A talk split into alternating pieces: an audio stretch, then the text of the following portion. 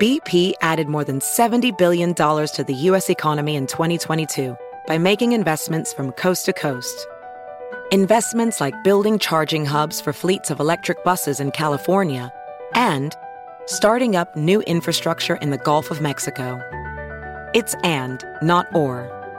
See what doing both means for energy nationwide at bp.com/investing in America.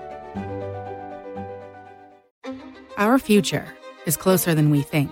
Our needs are growing, and so is the demand for energy, including more U.S. oil and natural gas.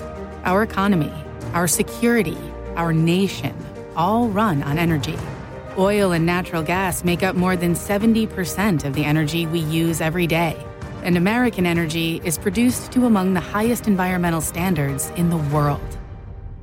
It's time to shine a light on the policies that threaten a reliable energy future.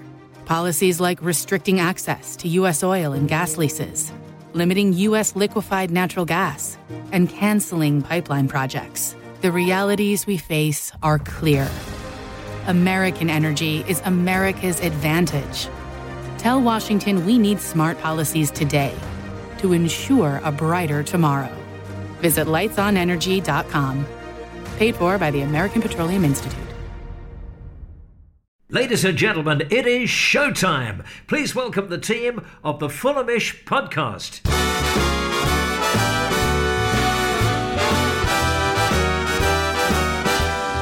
It's the Fulhamish Podcast, your independent voice of Fulham FC. My name's Sammy James. Welcome to the show. Today, I'm joined by Drew Heatley. Hello. Hi, Sammy. And we are joined by one of the very few men who have both played and managed Fulham Football Club. Delighted to say we have Kit Simons alongside us. Hi Kit, welcome to the pod. Hello boys. Thanks for coming on, how are you? Yeah, pretty good overall. Yeah, just had my second hip replaced, so I'm limping about a little bit, but doing very well, thanks. Nice. Well, look, it's an honour to have you on the show today. We really want to get into kind of both sides of your time at Fulham, both kind of the playing time and also the managerial stint at Fulham, but also just a catch-up and good to find out. Obviously, you finished your most recent job over in Greece, so what kind of stuff have you been up to in the kind of like past few months since that ended?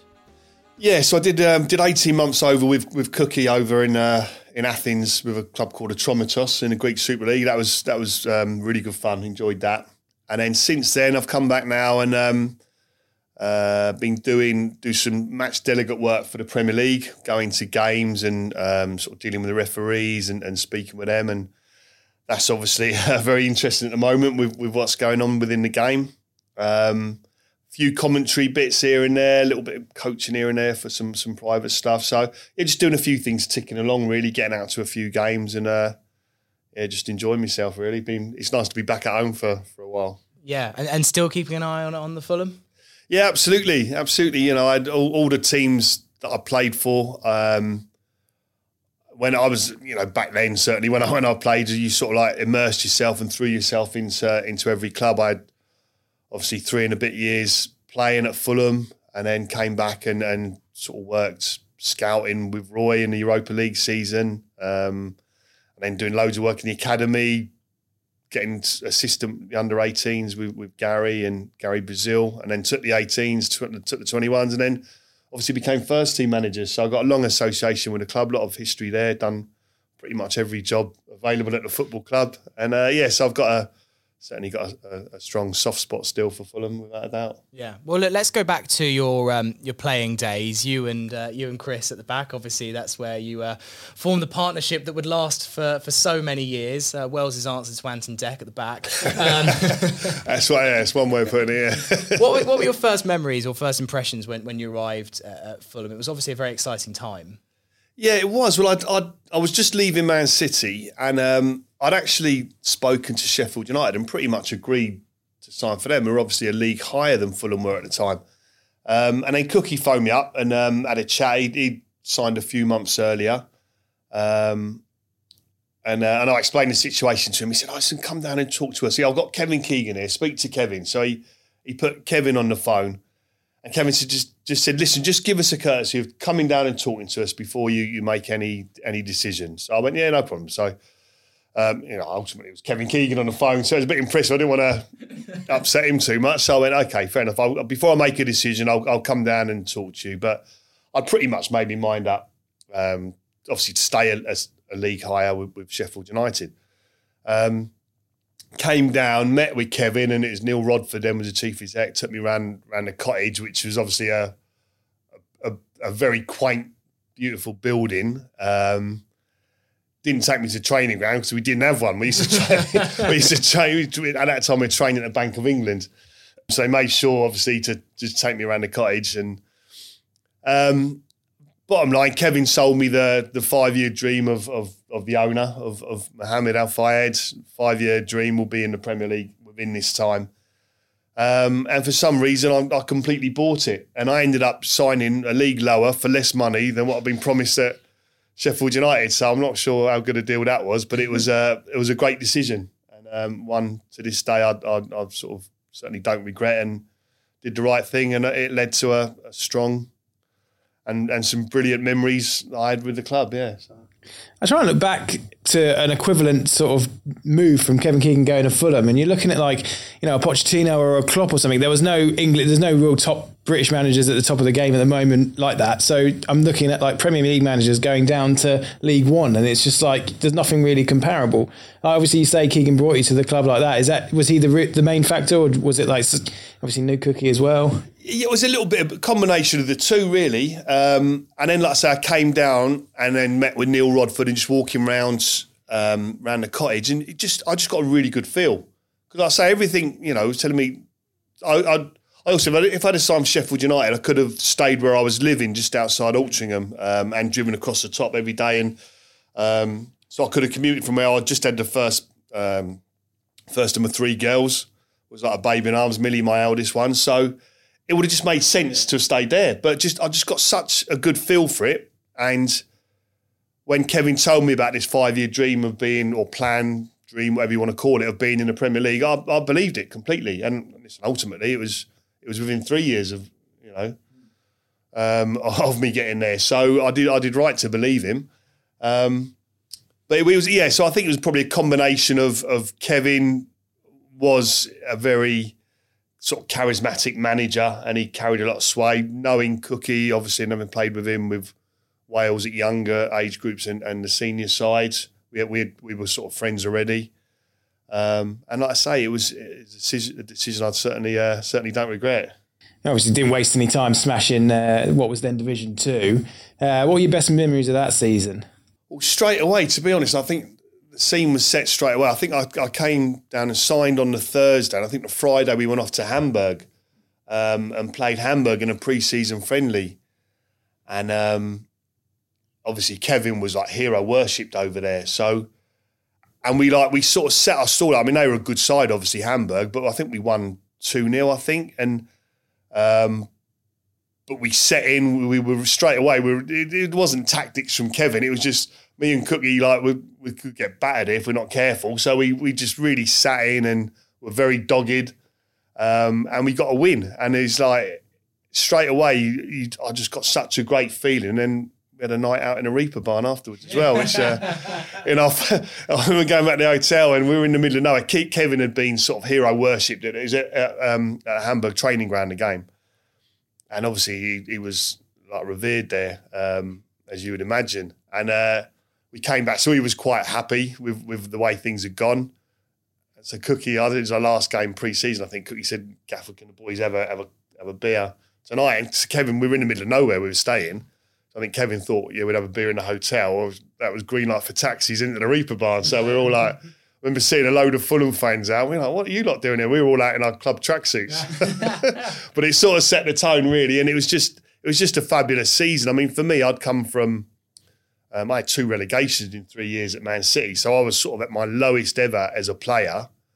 And to come in to sign for Fulham and probably have my most enjoyable season ever. I mean, I ended up scoring 11 goals, which was incredible for me. I didn't expect to do that sort of thing. I couldn't hit a barn door normally, so I scored 11 goals. I still don't quite know, but it was fantastic. And everything just straight from word go, sort of hit the ground running, like I say, with that Hamburg trip and the match and the way it went. And just expected good things, and they certainly came. You mentioned 11 goals. I had that in the notes, and you and Cookie and Morgues were sharing them all out. I mean, what's happened to, like, nowadays we don't really get too many of our defenders scoring too many goals. I mean, 11 in the season and shared out as well. I mean, what was the secret to that? Because that's something we could really do with. Well, it was, I mean, I say I got 11, I think Cookie got 8 or something, Morgues got 7 or something like that. So between the three of us, but I mean, there's no real secret. It was Frank Sibley used to torture us after training, and we'd go through it just for not hours and hours, but probably good half hour at the end of most training sessions. Frank would get us boys, and Steve Awood was a taker who had very good delivery, Steve. And it was a lot of work. Frank just got us doing it over and over again. So it was repetition, and I mean, he was brilliant, Frank. So Kevin obviously gets a lot of the accolades for that season, and rightly so. He was brilliant, Kevin. But Frank Sibley, who was his coach and assistant, did an awful lot of work.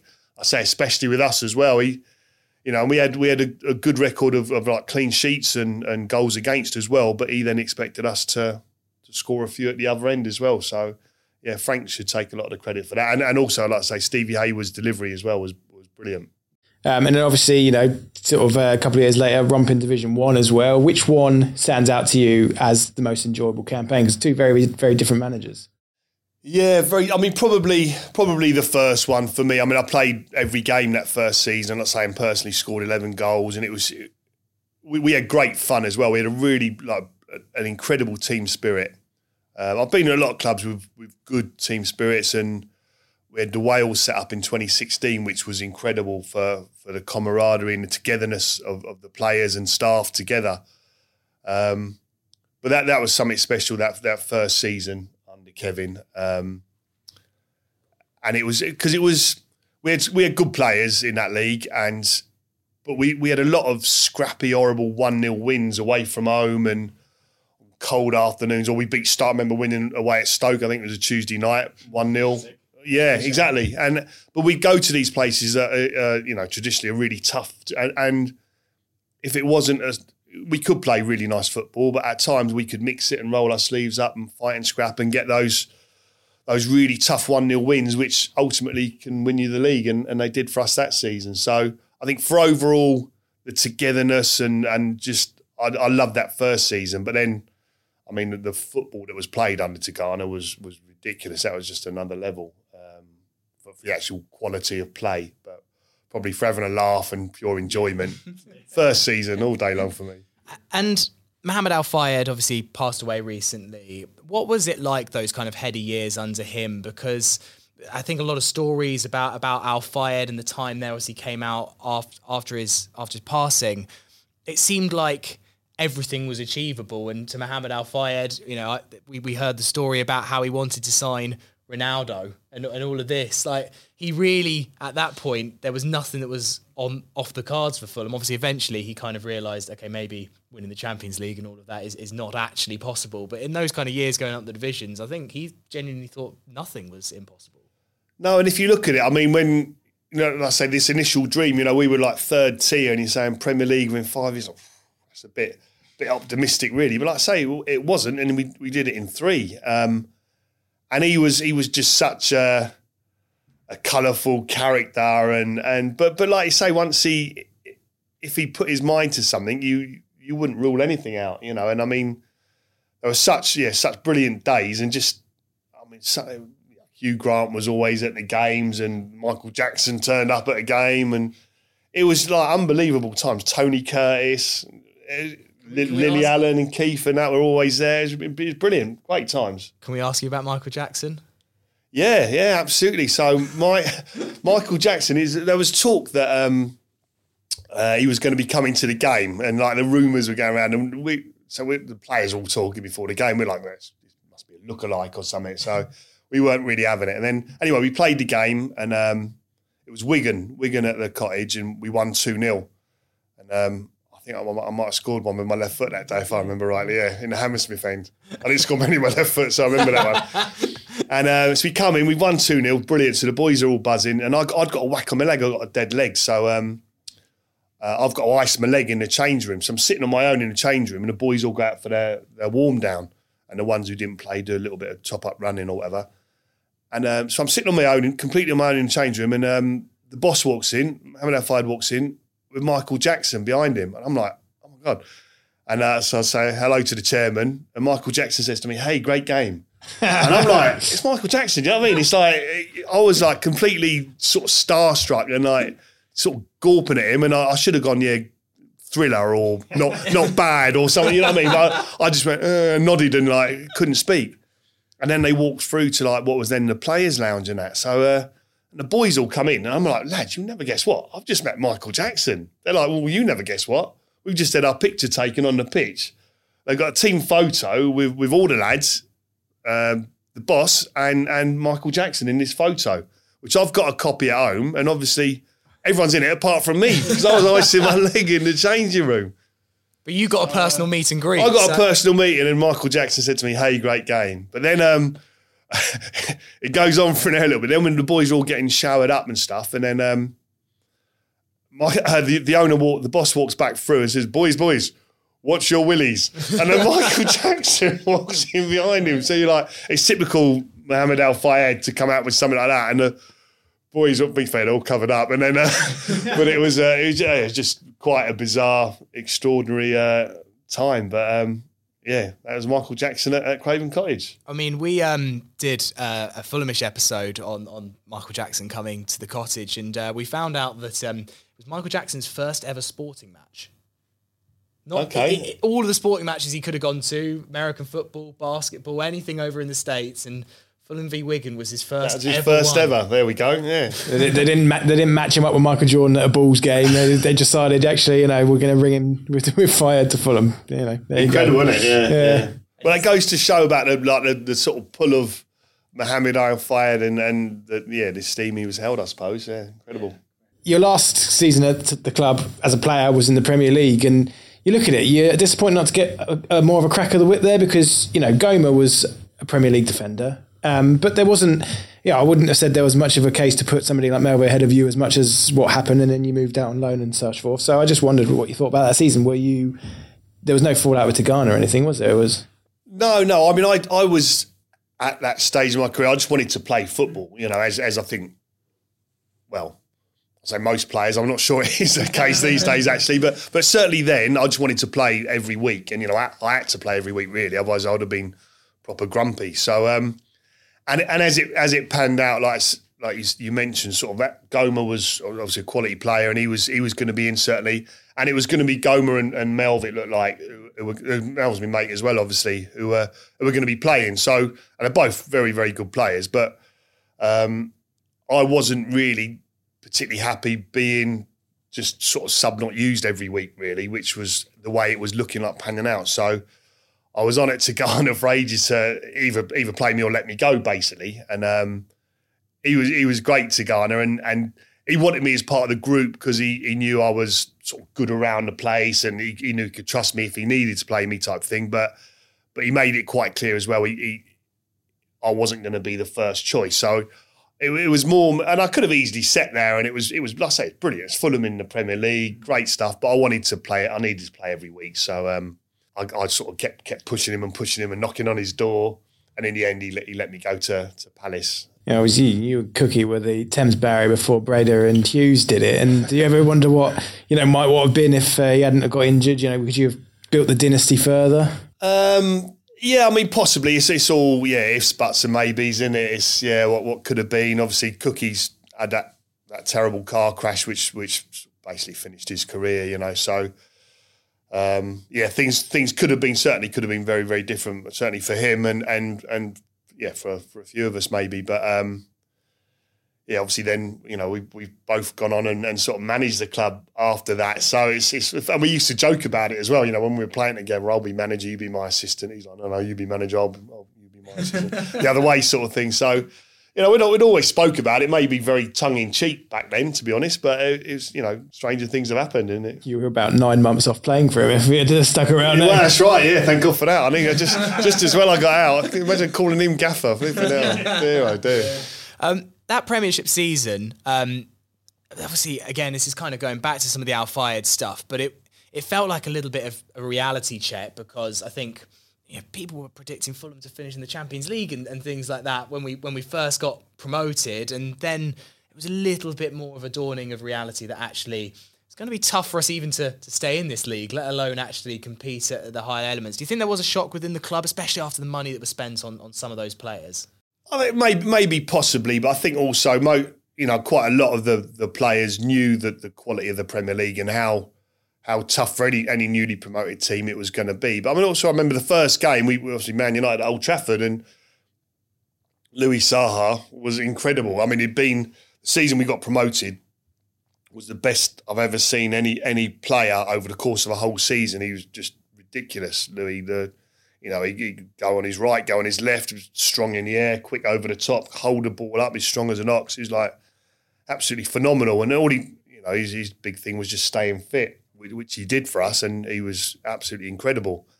And that first day, I think he scored 2 up at Old Trafford, and I think Gary Neville played centre-half with Yapstam maybe or something, and he tortured them. He was absolutely brilliant. And so you're thinking, we lost 3-2, bit of a dodgy award of a free kick, and Beckham scored the winner. But we're looking at Louis thinking, blimey, if he's causing United these problems at Old Trafford, he'll cause anyone problem. But that said, we'd also realised the quality within the league and how tough it would be. So, it was, everything was a bit of a crest of a wave and stuff. But I think most people probably realised it was going to be a tough call. Certainly not. We weren't, with as a group of players, we weren't talking about Champions League stuff. That's for sure. You've got to treat the league with the respect it deserves, and staying up was first and foremost. This is an advertisement for BetterHelp, a portal for finding online therapy. What's the first thing you'd do if you had an extra hour in your day? Would you go for a run? Would you read more Fulham transfer rumours?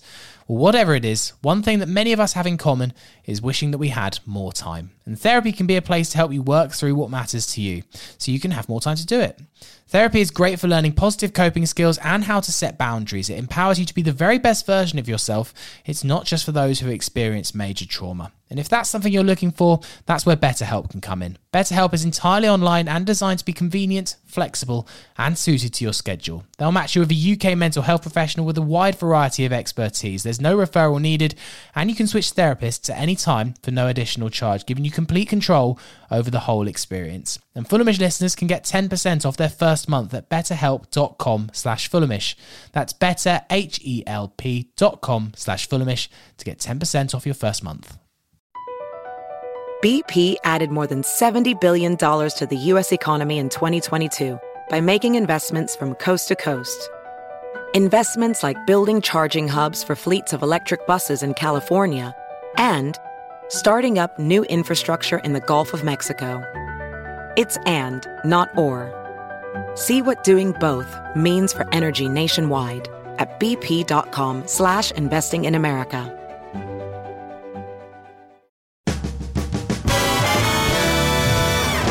And then, 6-7 years later, you're back as a scout under Roy. How did the club change between in those sort of intervening years? Yeah, obviously, Roy was now manager, and it was, I'd just finished seventh the season before, so we were Fulham in Europe. So, we're talking about European football and Champions League being a bit of a sort of almost a giddy expectation back then.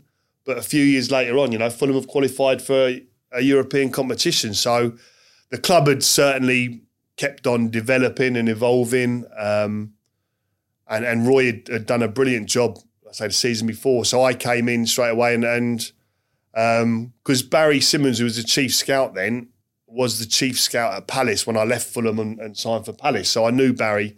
I was sort of like out of work, and he said, I'll come in and do some scouting for us. So straight away I came in and I was going all over Europe, looking at games for Fulham's Europa League campaign. So it was a great time for me. And I quite soon after coming in, I started doing a little bit of work within the academy as well, which is something I've always been interested in. And a few sessions for the under 13s and the under 15s and things like that. And it was good times. You had a lot of success with academies as well. I remember there was so much. It was one of the times where it was always talked about, like alongside the first team. You know what Kit was doing with the academies. I mean, what was it like working with some of those groups of players? Because you ended up working with a lot of them a few years later. Yeah, so it was. I mean, how it sort of transpired. Like I said, I did some stuff for the under 13s. I remember going on a tournament to Finland with them, and then some of the older age groups. And then I ended up still doing the scouting, but then being assistant with the under-18s, with Gary Brazil was taking the 18s. So I did quite a few months as sort of Gary's assistant doing that, and it was brilliant, really good time. And Gary was excellent. He was really, really good. And then he sort of pulled me one day, Gary, and said, personal reasons, he was leaving because he's from Nottingham, so he's going to move back home and taking up a job with the Premier League.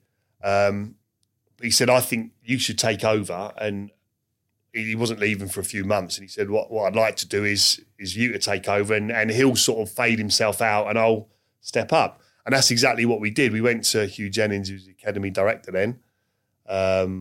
Gary put this proposal forward, said he was leaving, but this was his plan, and Hugh agreed to it. And then, so it was brilliant of Gary, the way he did it, and also great for me. So the takeover was like seamless, really, for the players who were used to having me around anyway. I started stepping up, doing a bit more, and Gary started stepping back. And then took the 18s, yeah. And then, I mean, that was probably for pure sort of enjoyment and satisfaction. Taking Fulham 18s was my most enjoyable job in coaching and managing. It was just, I absolutely loved it, and sort of did it the way I felt was right. And with an incredible staff as well, and a great group of players. And then, like you say, I ended up taking 21s, and I got sort of pushed into that a little bit, which I'll tell you about in a minute, and then and then ended up with the first team. So it's sort of quite nice that a lot of these young lads who I had at the 18s, I then was able to give some game time to in Fulham's first team. Moving on to the time as first team coach, you know, you came in there a point from 7 games under Felix McGath, and we were the relegated side. Fulham was supposed to be at the top end of the table, not the bottom end of the table. I mean, that must have just been a basket case when you took that job. It was, yeah. The club was in an absolute mess. It was, and that's not too strong a word at all, or too strong a description. It was an absolute mess from sort of all the way through, really. I mean, the squad. I don't know if you remember, the first game of that season was Ipswich away, and there was. I think 10 club debuts and 9 league debuts, 9 championship debuts. I think Ross McCormack had obviously played for Cardiff and Leeds in the championship, but club debut, and Scotty was the only one. I think Scotty Parker, who played for the Fulham first team before and played at that level. So it was a load of kids in there, and a load of boys who didn't know the league. And it was just the biggest mess ever. It was incredible what had gone on, and I was considering leaving, because I was sort of like really upset watching the way things were going, and I got pushed up to the 21s then, and so I was sort of quite close to it. A load of my boys, if you like, were being taken off me up to the first team, and I think that those weren't being treated properly at all. And it was being allowed to happen, and I was not happy with it at all, to say the least. And I was ready to leave, because I didn't want to sit there and witness it. And like you say, the results were, 1 point from the first 7 games. Last one being obviously Forest away, and it was just a massive mess. And I mean, I was taking the 21s training, so I'd be taking my boys training, I'd look over and they'd be doing 15 against 15 on the pitch, but you get Hugo, Brian Ruiz and Fernando Amrabieta playing head tennis on their own, because they weren't allowed to join in the training. So it was just crazy times, and like I say, I was watching this and thought, whatever, it's been allowed to happen to like my football club, and I'm like, I was all set to go, and then literally a couple of days later, I get sort of told I've got to take over, because that's the way, obviously Felix had gone, and that's what had happened. There's a couple of elements of play, I guess. Obviously, Magat was famed for being a bit of a nutter, and I'm sure we'll get on to him. But you see then, you saw the transition from Mo leaving and then the Khans coming in. Like, was that element of play where they're sort of there for trying to find their feet? I mean, I think it's safe to say it didn't get off to the best start for the Khans. It took a while for them to sort of find their feet in terms of what they wanted to do with the club. So was it a sort of a mixture of both? Yeah, it was like I say, it was the whole, there were a lot of things going on at the club, and the whole situation, it was one great big mess, really, and it needed sorting out. And like I said, with the new ownership, I mean, they didn't know English football at all, obviously. So, as you rightly said, it sort of took them quite a bit of time to get to understand it and learn more about it and how it works. And it's certainly the club's in a much better place now than it was back then. But I mean, my initial thing was just trying to sort things out on the pitch, but also because of the way Fulham is, and with Motspur Park being home to most of the office staff as well, it's that whole environment, which was just a dark place. It was like when Scar took over the Pride Lands. It was a flipping, honestly. It was like someone had turned the lights off. There's a big dark cloud over, depression over Motspur Park. It was a horrible place to be.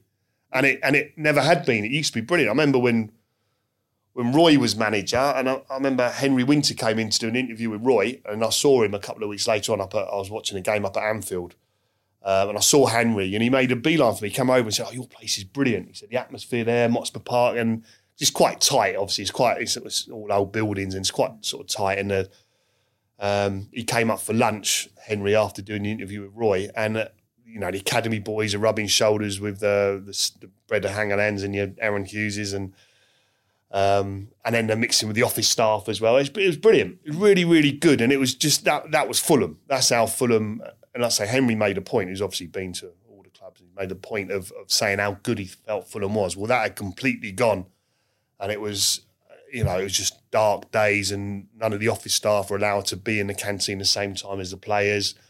None of the reserves couldn't see the first team boys at all. They'd be completely different. It was like, it was bizarre, some of the stuff that was going on and was being allowed to happen. And like I say, I wasn't happy with it, and I was ready to go. Were you hesitant to take obviously you offered it as a caretaker, and then you did well, and then you got offered the permanent job. Was there any point where you thought, oh, this is a big one, I don't know, or was it just too good an opportunity?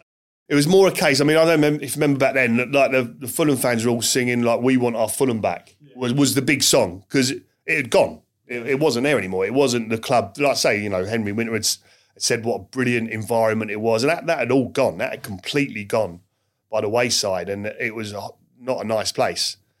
And so it was almost, because of my history as a player and this and the other, and I'm a bit of a soppy son. I can't throw myself into wherever I am and what I'm doing. So I'd sort of genuinely loved the club as a player, and then having come back and worked with the 18s, like I say, the 21s, I had a genuine sort of love and feel for the place and all the people there as well, and the players and the fans and everything. So, my thing in my head, we want our Fulham back. Well, and it was a difficult job to actually, I think it needed to be. I mean, it could have got in another good manager who would have certainly eventually done a good job. But I think, I do honestly believe that they, at that stage, the club needed someone who actually understood the club a little bit to sort of get it back. And although things didn't quite work out as I would have wanted in the end as manager, the fans were then singing, "We've got our Fulham back." So I've gone from "we want it back" to "we've got it back." So in effect, I think that was my big job to get them to a place where they could actually have their club back, and like I say, because it was dark days and it was an absolute mess. No, absolutely. I mean, I think we always thought for many years, like, we had a manager in waiting with the success you have in the academy, and then obviously when the time comes, you don't get to really pick when that opportunity comes. But when it did come, it was almost an impossible task, wasn't it? Like, I know you got us sort of going again and got that Fulham back, that mentality back, but obviously, if they'd brought somebody else in and then they'd laid some groundwork and then you came in after that, who knows what could have happened? That's what I always think about. Yeah, it was. I mean, like I say, I don't. You know, I'm not one of those to have sort of too many regrets and things like that. And I, you know, listen, I've been manager of Fulham, so I can say that, and very proudly so. And also, it was at probably the darkest time going back certainly several years. I know, you know, obviously there were tough times not that long actually before I signed for the club when you know, nearly went out of existence and things like that. So I'm not saying it was the worst time ever, but it was a very tough time. And so I was able to do that. So I'm quite proud of the job I did. I think I slightly misread it, in as much as having played, obviously, them years before, and sort of had a good feeling with the fans. I thought that was like a Fulham way of playing a little bit as well, and so I had this, like I say, it was a mishmash of a squad really. It wasn't an assembled squad at all, and I knew I had that for. I mean, I didn't make many signings. I mean, we brought in obviously TC came and Tim Ream and a few others on sort of like free transfers or whatever, but we couldn't make many signings at that time, or certainly when I was there. I was promised holding midfielder and a couple of centre-backs, but never materialised. Big Kev McDonald actually was the one we were after, and then Sod's Law, he ends up coming, doesn't he, a little while after I'd gone, but he would have been ideal for us. We were crying out for that holding midfield player. But yeah, I mean, listen, I've got sort of no regrets about it, and things could have been different, as you know. But I did what I did, and I'm sort of very proud. I mean, I took over the club when they were rock bottom of the Championship, and I sort of got sacked when we were like mid-table, 6 points off playoffs, or whatever we were, 5 points off playoffs, and the leading scorers in the Championship. So I went a little bit, like I said, I did go a little bit all-out attack and thought, it's not quite right, and the balance wasn't there within the playing squad, but rather than maybe trying to shut up shop, and we probably would have got the same number of points, but would have been less attractive football, I thought it might buy me more time, give Fulham fans what they want. I mean, my last four games, we beat Reading 4-2, and then Bristol City 4-1, and then we lost to Burnley away, midweek game at Turf Moor. It ended up, I think they won the league, Burnley, or certainly got promoted. And then we got beat by Birmingham at home, which is the one that killed me with, because they couldn't score a goal. Birmingham scored five against us. So, but yeah, so we were scoring goals. I mean, and winning games by big margins. But then we could get smacked as well, which I knew it wasn't right. The balance wasn't right. But I thought, as long as things kept progressing and we kept improving, and the league position, obviously, like I say, we were rock bottom when I took over. So. We comfortably, in the end, stayed up that season. In the end, although it wasn't pretty, then the following season, like I say, the balance wasn't right, but we were sort of a work in progress and we were scoring a load of goals, but yeah, defensively we weren't great, and I knew the balance wasn't right, but I maybe misread it a little bit. I should have been a little bit more maybe conservative with the approach, but sod it, we scored loads of goals, and we had a good time. So it was kind of my next question, is there were some incredible highs, but so just it's an incredible lows in there as well. Yeah. I remember, like, I looked back at the first full season where you were. I remember being away at Brighton when we won that game, and Darren Bent made a fool of himself, and we won away at Leeds as well, and Roddy Yeager scored a goal. Sandwiched in between that was a 5-0 loss to Watford, who were good that year and won and got promoted, but.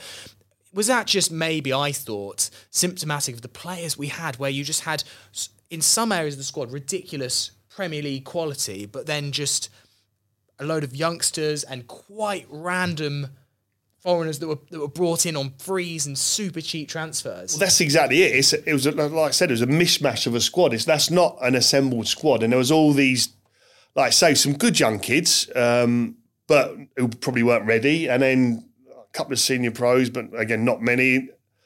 And then a load of foreign boys who didn't know the league. And you know, some of them were decent, but a lot of them were cheap buys, very cheap buys.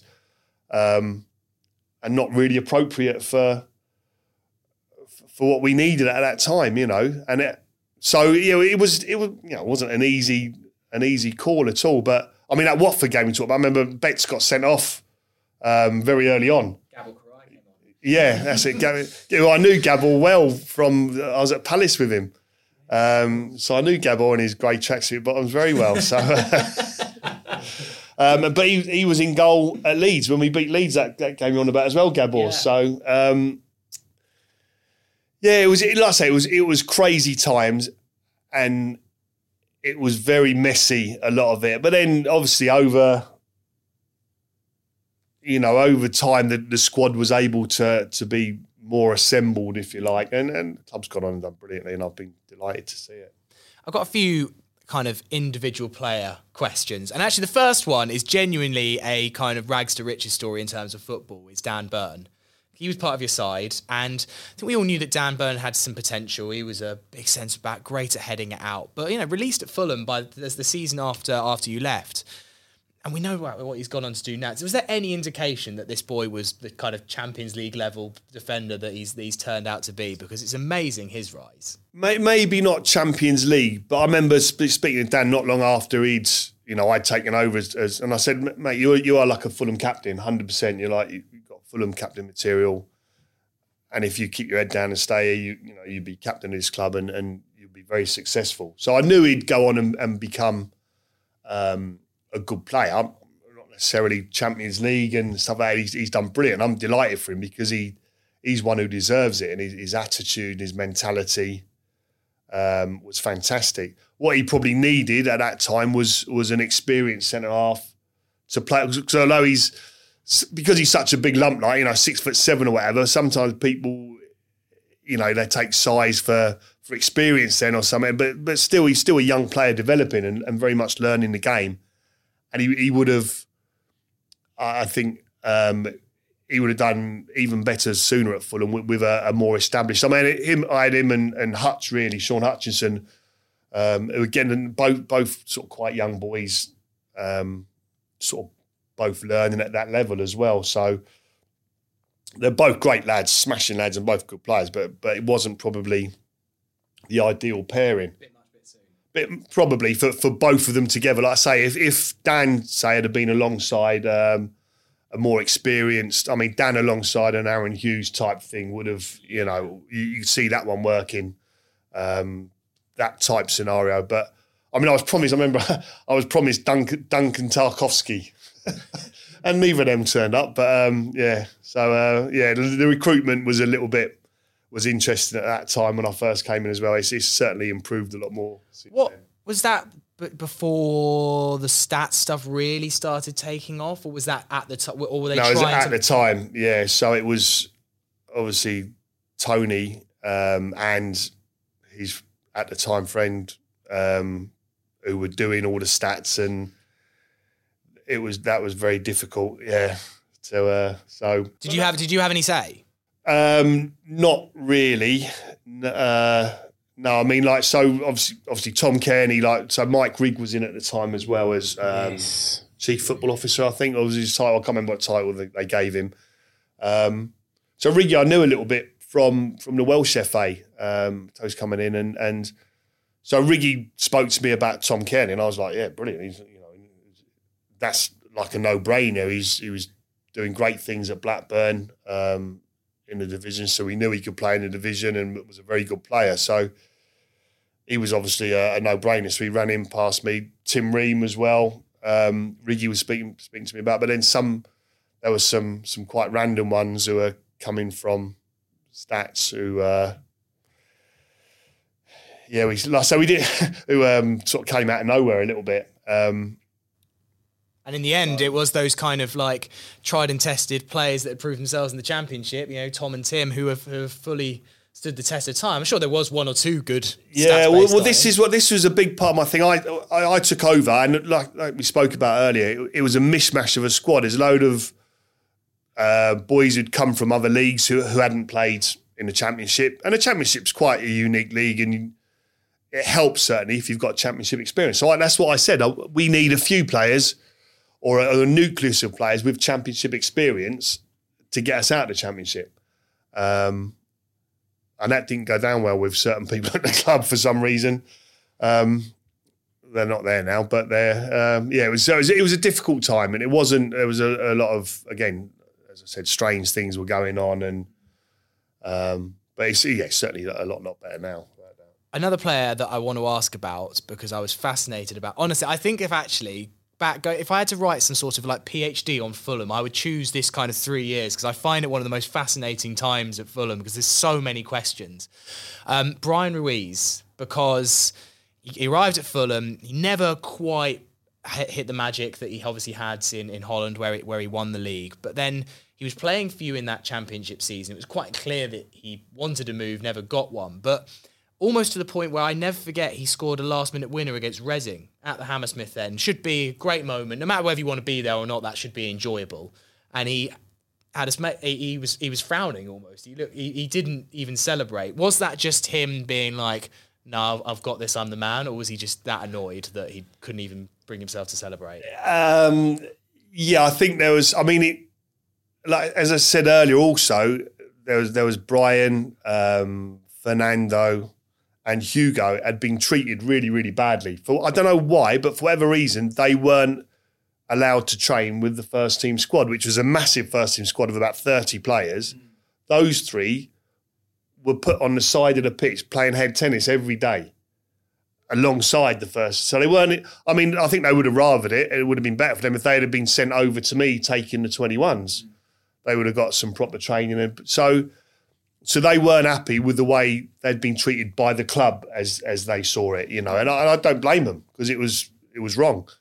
So then the first thing I did, I think we lost to Forest on the Wednesday, and then it was right at the end of the working day on the Thursday, I got called in and said, take over. So I called my immediate staff who were with me with the 21s around my house, and we had like a meeting about what we're going to do, because it's a mess. And we're playing Blackburn on the Saturday at the Cottage. And so the first thing I did was phone up the three amigos, as we used to call them. I got Fernando, Hugo and Brian. So, and Brian was, I'm like, Brian, do you want to play? You know, you've been treated badly. I apologise for that. You know, it wasn't my doing, but we've got to try and get out of this mess. You know, 1 point from seven. I don't think any club's ever stayed up with only 1 point from seven games. I said, we're in a mess. Do you want to be part of it? Help us. He said, I just want to play football. And be fair to him, he was an interesting character, Brian, quite a complex sort of character as a person, really nice lad and a very, very talented footballer. Probably not ideally suited to the championship and the style of play there. And I remember that Watford game you spoke about, Betts got sent off. And then I took Brian off because I'm thinking we're down a man and it's going to be a scrap, because they were a really good side, Watford, at that time. And so I took Brian off and he was really unhappy about it. I said, mate, I'm doing you a favour, because it's like it's just going to be a scrap now and a fight. And you're not that type of player. So I need to save you for the games you can help us win, not, you know, the games, because I think Betts got sent off giving away penalties, so we're already 1-0 down. I was trying to do him a favour, but he was really upset about that, and I had to get him in the office and explain why I did it and the reasons I did it. You know, I was trying to sort of look after him as much as anything else. So it was quite a complex character, but was a brilliant footballer, was a real talent. And, you know, although I say wasn't ideally suited to the British Championship, the English Championship, He had real qualities, and we needed those qualities to help us stay up that season, because we weren't bringing any other players in, and we needed him. And he, like I say, he popped up with a few goals, few assists, and it made it quite clear he wanted to leave because of the way he'd been treated and so on and so forth. So I fully understood that. So I've certainly got no bad words to say about him, and he you know, he ended up doing his job for the club and helped keep us up. But he was certainly an enigma, I think it's fair to say. Our future is closer than we think. Our needs are growing, and so is the demand for energy, including more U.S. oil and natural gas. Our economy, our security, our nation all run on energy. Oil and natural gas make up more than 70% of the energy we use every day. And American energy is produced to among the highest environmental standards in the world. It's time to shine a light on the policies that threaten a reliable energy future. Policies like restricting access to U.S. oil and gas leases, limiting U.S. liquefied natural gas, and canceling pipeline projects. The realities we face are clear. American energy is America's advantage. Tell Washington we need smart policies today to ensure a brighter tomorrow. Visit lightsonenergy.com. Paid for by the American Petroleum Institute. The last thing you want to hear when you need your auto insurance most is, "Thank you for calling. Please listen to your list of 46 possible service options." Which is why when you choose USAA Auto Insurance, you'll get great service that is easy and reliable. 24/7 online service for claims, access to roadside assistance, and more. All at the touch of a button. Start getting the service you deserve. Get a quote today. Ability to receive a quote depends on membership eligibility. Membership eligibility and product restrictions apply and are subject to change. USAA means United Services Automobile Association and its affiliates, San Antonio, Texas. One of the other successful players that came up through the academy with you and then went into the first team, Moussa Dembele, who, you know, has gone on to do some decent stuff as well, especially at Celtic. I mean, tell us a bit about him. What was he like to work with? Because him and McCormack, obviously, well, McCormack especially, the two of them up top were... Pretty good. Well, that was, yeah, so that was, I mean, the sort of like our strength was also our weakness a little bit, if you like. So I knew like Ross and Moussa as a pairing would score goals for fun. But neither of them were defensive minded for dropping into a shape defensively. So bottom line, we had to, like I say, not literally all out attack, but I knew we'd be more offensive than defensive playing those two, but I knew they'd score goals. Then it would be a case of Ross, you couldn't really play. Moussa was a young player developing, was clearly going to be a very good player, was physically very strong, quick, could hold the ball up, but was still learning the game a little bit. So neither of them you could really play as a lone striker. So you sort of had to play them both together, but then knowing they wouldn't be particularly strong defensively for us. And unfortunately, like I say, we had the two centre-halves who were still both developing, Dan and Hutch. Didn't really have a holding midfield player, which was what we were crying out for. That was my big thing that I wanted. Like I say, and Kevin McDonald was one we pinpointed. You can't have Jamie O'Hara, but... I bought Jamie in on a free transfer. I mean, he couldn't get a club, Jay, and he came in and did great for us. Got like five man of the matches, didn't he? Putney Perlow, yeah. He got a few man of the matches. But then... And did great overall for us, but he's not a holding midfield player really. No, he'll get on the ball and make you tick, and he did really well for us. And I was a little bit surprised. I mean, he'd sort of come out of nowhere, and he had certain things going on in his life and that, Jamie. But no one else would give him an opportunity. But I got him in and gave him a chance, and I thought he did all right for us. To be fair, I say five man of the matches will speak for itself a little bit.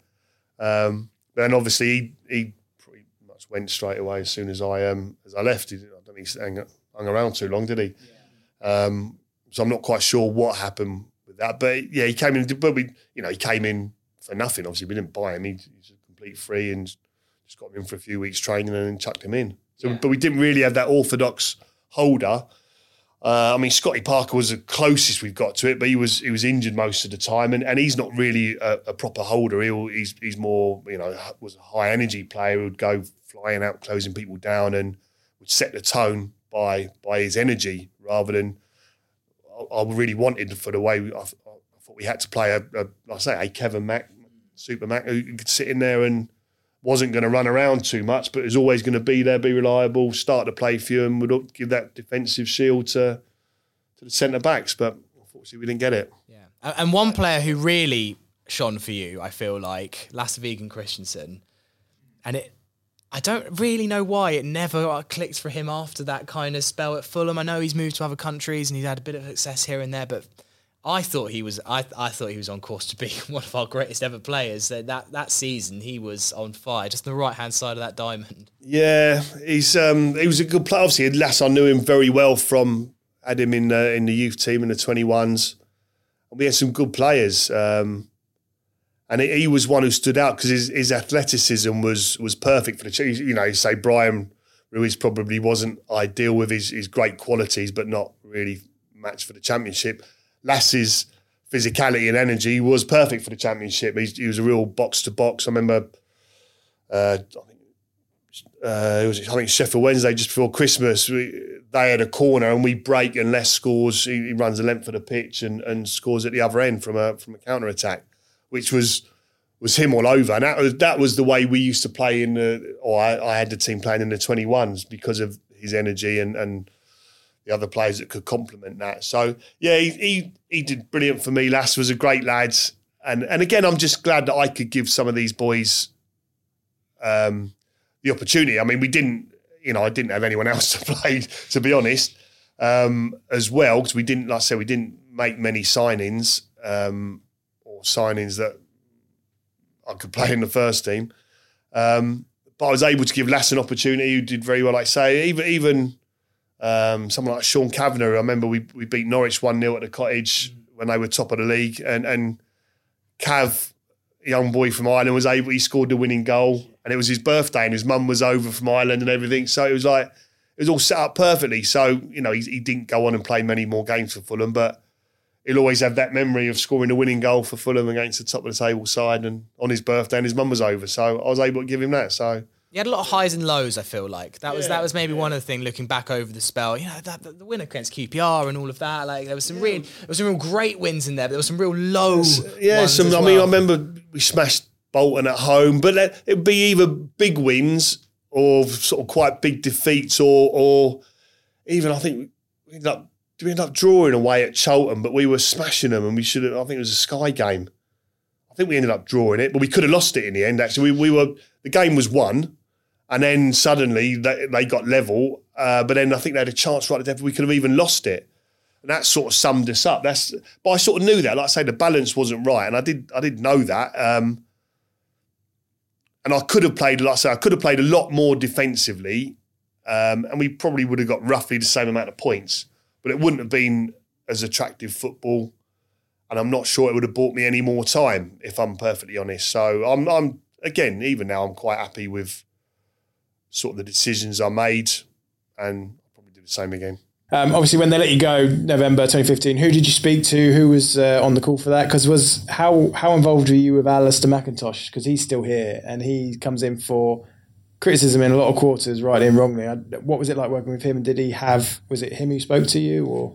No, when I got sacked, obviously we lost at home to Birmingham on the Saturday afternoon. And then the Saturday night, I was going back to Basingstoke. A night was arranged to see some of my school friends around one of their houses for a bite to eat and stuff. So, and I was staying over and went back the next day. Now, as I was driving back there, I got a phone call from Riggy saying, you've got to come in for a phone call with the owner tomorrow. So it was obvious what was going to happen. And there'd been a bit of talk before. So I remember I spoke about that Reading game, which is like the first one of my last four games. There were sort of murmurings that I was going to be replaced before the Reading game. So I spoke to Riggy and I said, mate, listen, I'm hearing this. I'd want to know, be up front with me at least, let me know what the situation is. So he came back to me and said, you've got to win, you've got to beat Reading. So we're 1-0 down at half-time. So I give a rousing team talk and we come out and then we're 2-0 down within about 5 minutes of the 5 minutes of the second half kicking off. So I remember my mate Leighton, who was like head of security, I'm like, Leighton, go and start the engine. It's one of them. So we're 2-0 down. And then, like I say, the boys just kicked into gear and Musa and Ross McCormack had a field day and we ended up scoring 4 goals and could have scored more. And then ended up winning 4-2. So I knew there once you hear there's murmurings that you're going to be replaced. So we won that one. Then we go and beat Bristol City 4-1 away the following week. And so you're thinking, well, that's not bad. Those two scoring 8 goals in 2 games, one of them being away from home against a good side. But then once you hear that you've got to win this game to do and play, it's a matter of time then. So I've been in football long enough. So anyway, back to your questions. I drove back to Basingstoke and Riggy said, I'll be in at 10 o'clock to speak to the owner. Now, I'm never late for anything ever, especially professionally sort of thing. So I turned up about 11:15 the next day because I knew I was going to get sacked. So I thought, I'm not going to rush in to get sacked. Something they can flip and wait for me. So anyway, and sure enough, I just spoke to the owner for 30 seconds. He just said they were making a change and that was it. So was there an element, because as much as we all remember Jukanovic for the promotion, The rest of that season, barring a couple of small highs, was incredible. I mean, we were so close to League One at one point. Obviously, Jokanovic, I think, got in his players that he wanted. He got the likes of McDonald, and the recruitment just seemed to be a little bit more sensible that following summer. But there must have been an element for you where you were like, well, he was a good manager, Slavica, and he really struggled to get a tune out of that squad. Well, I think he was manager of that Watford team when we got smashed 5-0 and Bent got sent off. So, he knew the Championship very well. He was a good manager, a decent guy as well and a good manager. I had the squad of players that I had and then he was actually able to bring in a couple of players he wanted, but they, pretty much the same squad with a couple of better players that I would have liked as well. Only just stayed up, so I'm like, well, there you go. That's with that group of players, and so I thought I was doing probably pretty much as well as anyone could do with that group of players at that period of time. And I say it certainly got a lot worse after. I mean, we were it was very much a work in progress, and I knew the balance wasn't right. But I'm convinced we would have certainly finished top half of the table if I'd have stayed and carried on the way we were going, and then looking to build. And when you think we've been relegated from the Premier League and then we're bottom of the Championship, this is progress. So I'm thinking, well, all the time it's going in the right direction, keep it going. If I had taken over a team that were top and finished third bottom. So you understand, you haven't done a very good job there. You deserve to get the bullet. But I I was a little bit miffed and upset with the way it happened. But also, this is football. And like I say, my big thing was fans wanted their Fulham back. Yeah. So I gave it back. So. And thoughts on the current Fulham team and how they're getting on in the Premier League this season? As we record, we're in between the Carabao Cup semis, and we did annoyingly lose the derby against Chelsea. But I mean, it's pretty good times for the club, other than not winning, apart from small defeats. But we'd have taken this 10 years ago. I think so, and also, I mean, I think with obviously Mitrovic going and they're not really directly replacing him as such, I think they've done pretty well, and they certainly played. I mean, I think he's a great manager, Marco Silva. I think he's doing a really good job there, and I think they've got a good team as well. When everyone's fit and well, I'm obviously Jimenez now finding his scoring touch has been a big thing. And if he can continue that, then everything will be... I mean, it'll be fine no matter what. I expect Fulham will probably finish sort of like mid-table. Realistically, I think that's probably about right for this season, and I think that I'm pretty sure that's what they will do. And if you look at that, and then one game away from a cup final potentially, which could be brilliant. I mean, is a obviously a good performance the first leg. Could have got that second goal, had opportunities to get that second goal, which would have made it look very, very different now coming back to the Cottage. But even so, there's some magical nights at the Cottage under the lights in cup games over the years, wherever they've been. So certainly wouldn't rule out, be a bit of a shock, I suppose, but wouldn't be the greatest shock in the world to me, certainly if Fulham were to be able to overcome and get to the final. Well, look, Kit, it's honestly been fascinating. I think we could have done this podcast for about 5 hours and gone through every single member of the squad of the 2014-16 season, but we're limited on time. So, thank you for coming on today, and wish you all the best. And hopefully, we'll see you at the Cottage very soon. Definitely, yeah. I did see Dave Daly there. I went to an 1879 dinner a couple of weeks ago, and I spoke to Dave Daly, and I said I'll definitely be along for a game soon. So, yep, see you all at the Cottage. Thanks, Kit. Thanks, Drew. Thank you very much.